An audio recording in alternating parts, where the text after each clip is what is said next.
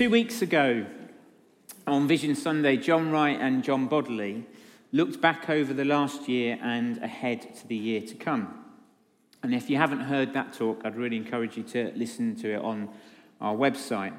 And in looking forward, John Bodley reminded us of a foundational Bible passage that, in many ways, is it describes the essence of who we are called to be as a church. And the passage is in Luke chapter 4, verses 18 to 19. The Spirit of the Lord is on me, because he has anointed me to proclaim good news to the poor. He has sent me to proclaim freedom for the prisoners and recovery of sight to the blind, to set the oppressed free, to proclaim the year of the Lord's favour. In this moment, um, in the synagogue in his hometown of Nazareth, as Jesus read from the Jewish scriptures and spoke from Isaiah 61, to his hearers, he was referring to the coming Messiah or the anointed one, the one who would set them free. So it was a, it was a monumental moment. And over the coming weeks and months, we'll be unpacking various aspects of this passage and its significance for us. And today I want to concentrate on those opening words The Spirit of the Lord is on me. The book of Luke is one of four accounts of Jesus' life and ministry. And in, um, in chapters three and four, Luke described how um, Jesus was baptized by his cousin John, how the Holy Spirit fell upon him, the presence of God fell upon Jesus at his baptism, how Jesus was then sent into the wilderness where he fasted and was tempted the, by the devil for 40 days he then returned to Galilee and he began his teaching ministry and he went from town to da- town and it culminated in him going to his hometown of Nazareth and his home synagogue. And he read those words from the scriptures, essentially declaring himself as the Messiah, the, the promised, who was promised by God. And throughout this narrative, from baptism to wilderness, from going from, to, from town to town, and then then to this, the synagogue in Nazareth, the common theme that runs throughout it all is the presence of the Spirit, the presence of God. And from there, throughout his ministry, Jesus always operated out of the presence and the leading of God. And so today I want to spend some time exploring what it looks like to be a person or to be a people that live out of the reality of God's presence in and around us. And although I was already planning to speak on this subject today, before the, event, the events that have unfolded in recent weeks in Asbury, Kentucky, and other places, my hope is that what I say today may be helpful for some of us in the light of what we heard last week from Ollie and Debbie as they described the outpouring of the Holy Spirit that has been taking place in Asbury and beyond. You know, where a simple worship gathering of young people, of young students in a chapel in a university that started on the 8th of February continued for 400 hours continuously.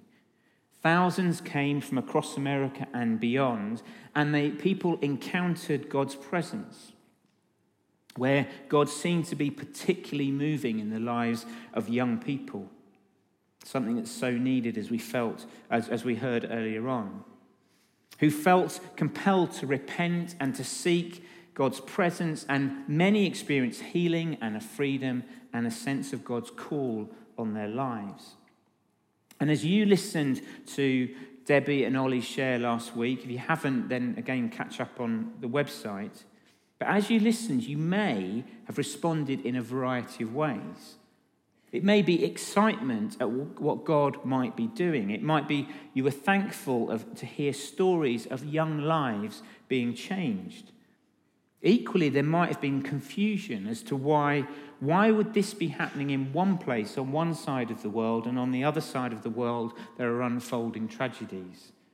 Maybe doubt, or even it may be it's brought up pain about where, where you might feel in your own life you're not experiencing God's presence. Some of you may have heard the phrase that we often use in the vineyard we are a people of his presence. Our church movement was birthed, that birthed when in the mid 1970s a bunch of um, Christian leaders, burnt out Christian leaders, came together and simply started to connect with God in simple and intimate worship, seeking his presence. And so the call of the vineyard is and always has been to live in and out of God's presence and his leading. Because the story of humankind, the story of the Bible, is a story of the presence of God with his people. As Moses and the Israelites journeyed to the promised land, God's presence was located in the tabernacle, the portable sanctuary built at God's command. And the Ark of the Covenant represented God's presence among his people. And at the center of the tabernacle was the Holy of Holies, the place of God's dwelling. And it was covered by a veil. And no one was able to enter the, the Holy of Holies except once a year, and it was the high priest who was allowed to do that. And eventually, the temple replaced the portable tabernacle, and the presence of God again dwelt in the Holy of Holies. And then, at the moment of Jesus' death, the veil in the temple was torn from top to bottom, representing the free access that was now available to all to enter God's presence. And it's even that we now, we are described as the temple in which God dwells. And throughout the New Testament, which describes the fulfillment of the promises made by, made by God in the Old Testament through Jesus' life and his death and his resurrection, we see layer upon layer of God's outpouring of his presence in and around us. And it's a multi layered presence that I want to briefly explore today to ask what does it mean for us to be a people of his presence? And so today I'm going to briefly explore three of those layers God's presence in me, God's presence in us, and God's presence in others.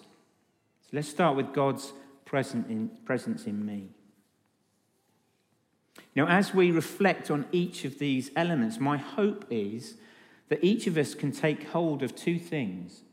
First, the truth of his presence, and also the encounter of his presence. In other words, the truth of God's presence in our lives is as important as the encounters that we have of that presence.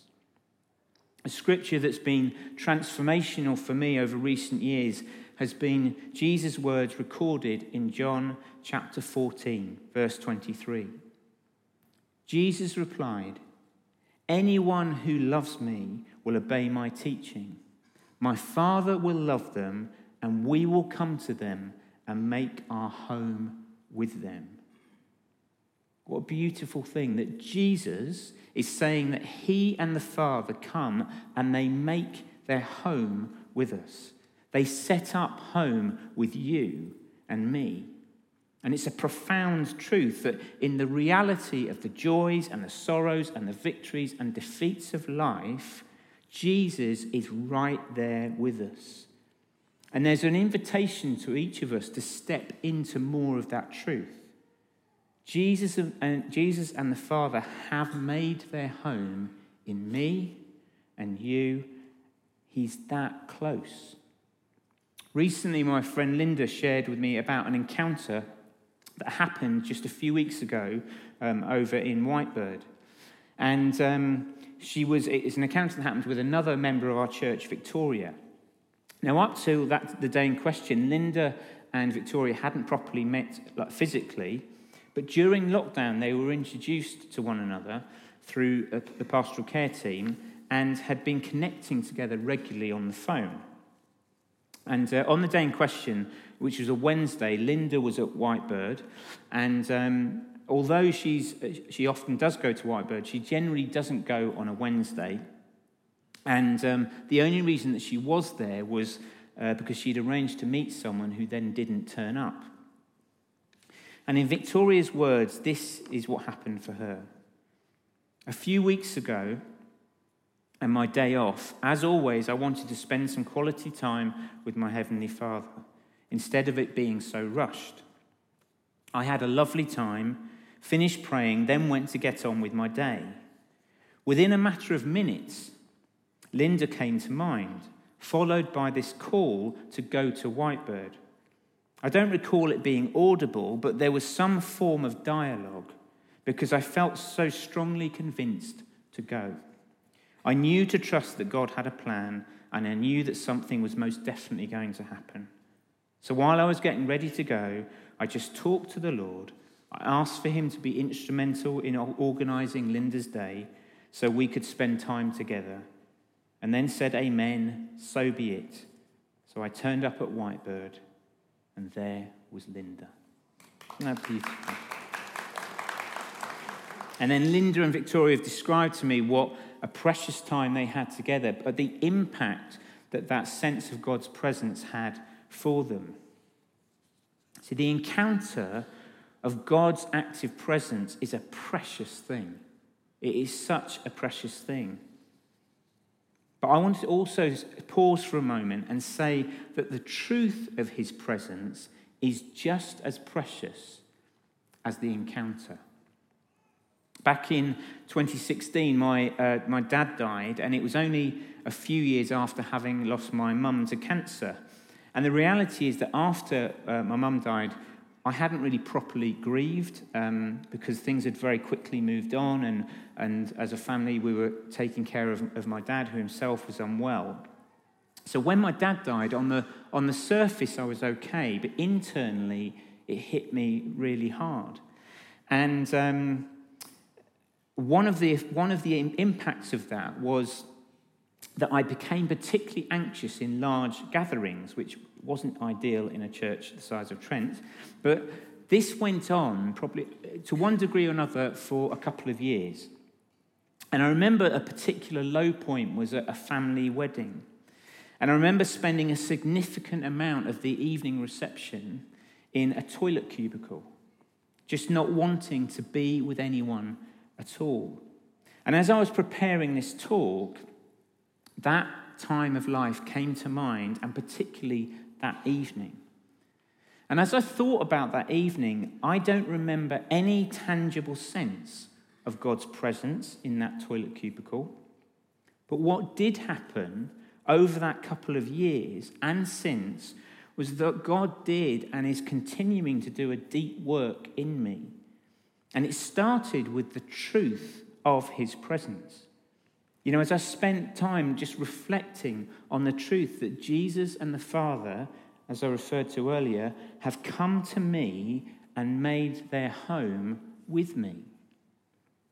And over those years since 2016, God has taught me to spend time in the truth of his presence in a whole number of ways, but just, just, a, just a few is spending time in silence and solitude Time quietly reflecting maybe on the truth of a simple piece of scripture. Engaging with what, what some people call the prayer of examen, where you just spend time reflecting back over a period of time, maybe a day, and just noticing where was God present in the moments of that day. And as I've done so, I've increasingly encountered his presence, occasionally in powerful ways, but more often simply with an increasing deep conviction of the truth of his presence and the truth of his call on my life. You know, imagine if the person you most admire in the world came into the room where you are, what would your response be? Imagine if that person came to stay. Imagine if that person came and said, I'd like to live with you. Well, that's exactly what God says to you. Father, Son, and Holy Spirit want to set up home with you, with me, to walk with you in every moment of every day the mundane, the dramatic, the joy, the pain. And so I think there's an invitation today to each of us to intentionally enter into that space of his presence, and from there to encounter his presence, to welcome him to dwell with us. But for many of us, there is clutter of life. There's the clutter of competing narratives that we, we're listening to. There's the constant stimulation that we live with that we simply don't take the time to acknowledge his presence. And so, for some of us today, there may be the, the question are you willing to declutter your heart and your mind to allow that to happen? So, there's God's presence in me, but there's also God's presence in us. Jesus' last recorded words uh, were in Acts chapter 1, where he said this. He said this While he was eating with them, he gave them this command Do not leave Jerusalem, but wait for, my, for the gift my father promised, which you have heard me speak about. For John baptized with water, but in a few days you will be baptized in the Holy Spirit. And a few days later, as Jesus promised, on the day of Pentecost, God's Spirit was poured out and the church was birthed. And the same Holy Spirit who was, who was on Jesus in that synagogue that we talked about at the beginning in Nazareth is present with us today.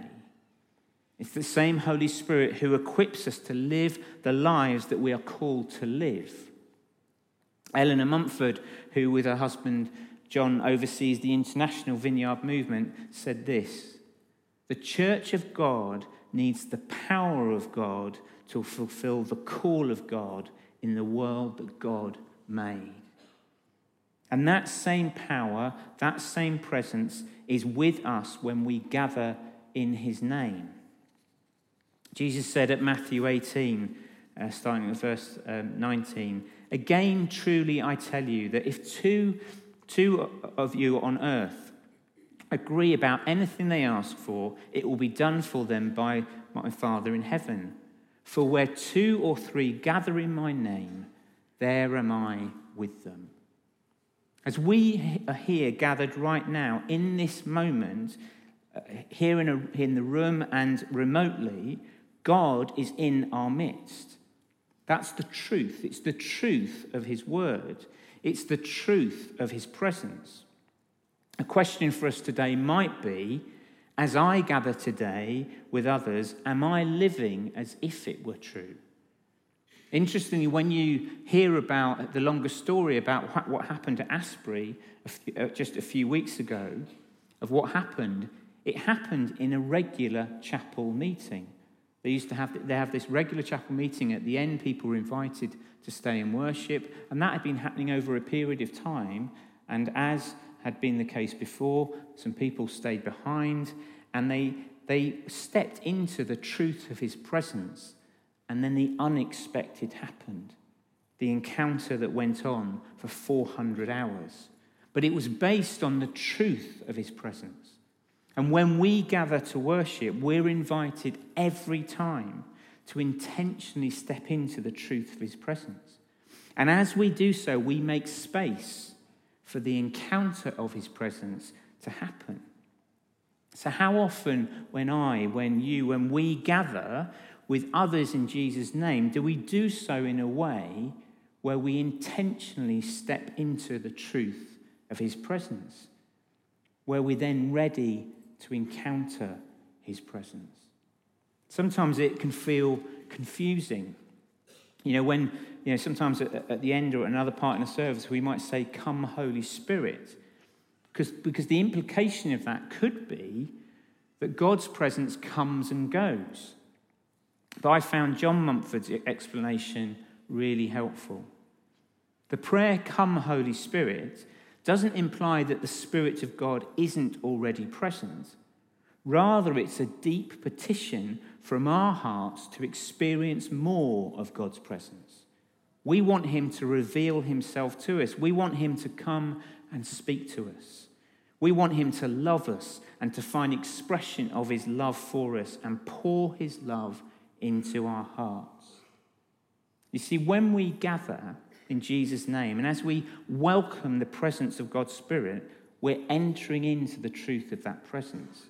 The presence of a holy God who is here right now. It's never a transactional space, or it's never to be a transactional space. It's always a relational space with a holy God who is present by his Spirit right now.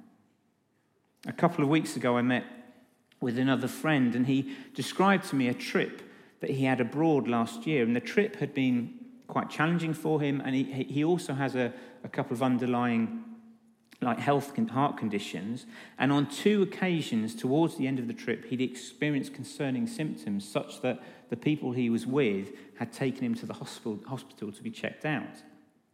And they gave him the all clear. And then he described to me what had happened next the next morning I awoke, and after a few minutes, these sensations all seemed to return, and I prayed desperately. Lord, what's going on? What's going on with me? Am I anxious? Is this a panic attack? I then prayed and silently in tongues and sensed the Holy Spirit's peace come and touch the anxiety I felt. For the next couple of days, I took things easy.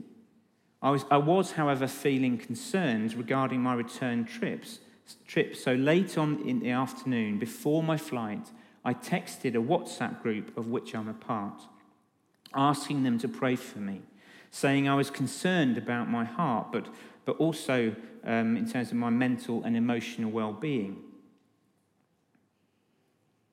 They immediately prayed, and within seconds of sending that text, I was immersed in a deep sense of the Holy Spirit's presence falling upon me and the, the elements of fear and anxiety being immediately lifted. It was one of the most amazing and joyful moments I've ever experienced, and the most instantaneous answer to prayer I've ever known. My return to the UK went very smoothly. You know, even as my, my friend gathered remotely, remotely with a group of others through a WhatsApp prayer request. We're, we're connected with some remotely today. God was there in the midst. How many of us are part of WhatsApp groups where we maybe multiple times a day see a prayer request with a, you know, a simple prayer request? And are we conscious of God's presence in the midst of that space? Just this week, an online group that I'm part of have been uh, praying for friends who are going through what is, seems to be an impossible situation at the moment. But the truth is that God is present in the midst. So, how God, might God be inviting us to step into the truth of his presence amongst us? It might be in this physical space that we intentionally step into his presence. It may be in those more remote spaces where we're separated physically, but we're joined by his spirit. It might be as we leave here today and go into the other spaces of our lives. So, God's invitation is to step into the truth of his presence and in me, and his truth of his presence in us. But finally, God's presence is also in others. One of the things that I admit that I sometimes wrestle with is when we celebrate the encounter of God's presence in one space and then hear about the suffering in another space, maybe uh, the suffering of injustice or poverty or sickness or disaster. And there's the very real question where are you, God, in that? You know, what are you doing? You may even have asked that question when hearing about Asbury. That at the same time that God's Spirit seemed to be poured out in Asbury, on the other side of the world, there was the outworking of the terrible earthquakes that had happened in Syria and Turkey. Where was God? And there's no simple answer that I can give to that today. It's a profound and it's a complex answer. But one part of it is the profound truth of Jesus' words in Matthew 25. For I was hungry and you gave me something to eat. I was thirsty and you gave me something to drink.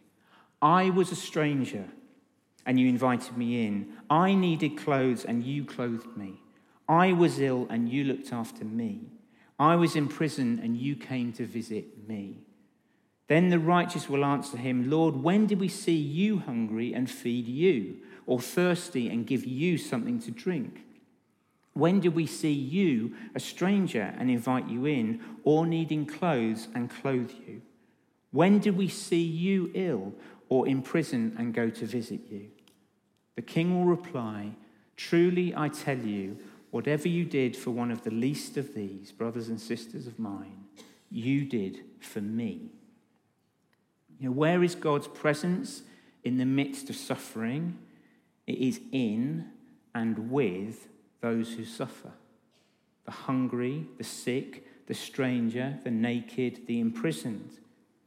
And this is a profound truth that Jesus invites us into to step into the truth of his presence in those who suffer, that we might also encounter his presence through those. The king will reply, Truly I tell you, whatever you did for one of the least of these brothers and sisters of mine, you did for me.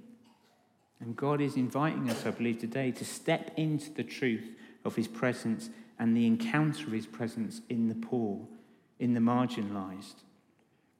Before I close, I just want to just share with you briefly about uh, something that happened to me when I went to Sri Lanka uh, back in 2004. There was a bunch of us went there after the tsunami, and on one day we went to visit a leprosy hospital where there were people who'd had um, leprosy and it had been caught too late, so they had significant deformities. And I vividly remember going to sit with this old woman. And we, we didn't have the same language, so we, we weren't able to talk. And the pastor that I was with just said to me, just sit, just sit with her. And we had some gifts to give. I gave her the gifts, and she took my hand and she looked into my face, and I looked into her face, and we didn't say a word. And I don't know how long I, I sat there, but I can remember her face vividly right now.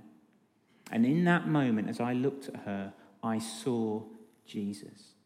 And it was a profound an encounter with Jesus as I've ever had in a time of personal prayer or in a gathered worship setting. It's a profound thing, Jesus' presence in the poor. And so I don't think it's an option for me to, to look at my life and say, I want God's presence in me. I want God's presence in us as we gather. But to ignore the truth of his presence in the poor, I don't think Jesus gives us that option. But God is the answer to every problem this world has. And it means that he's the answer to my problems, to our problems, and the problems of the world around us. He's the only answer.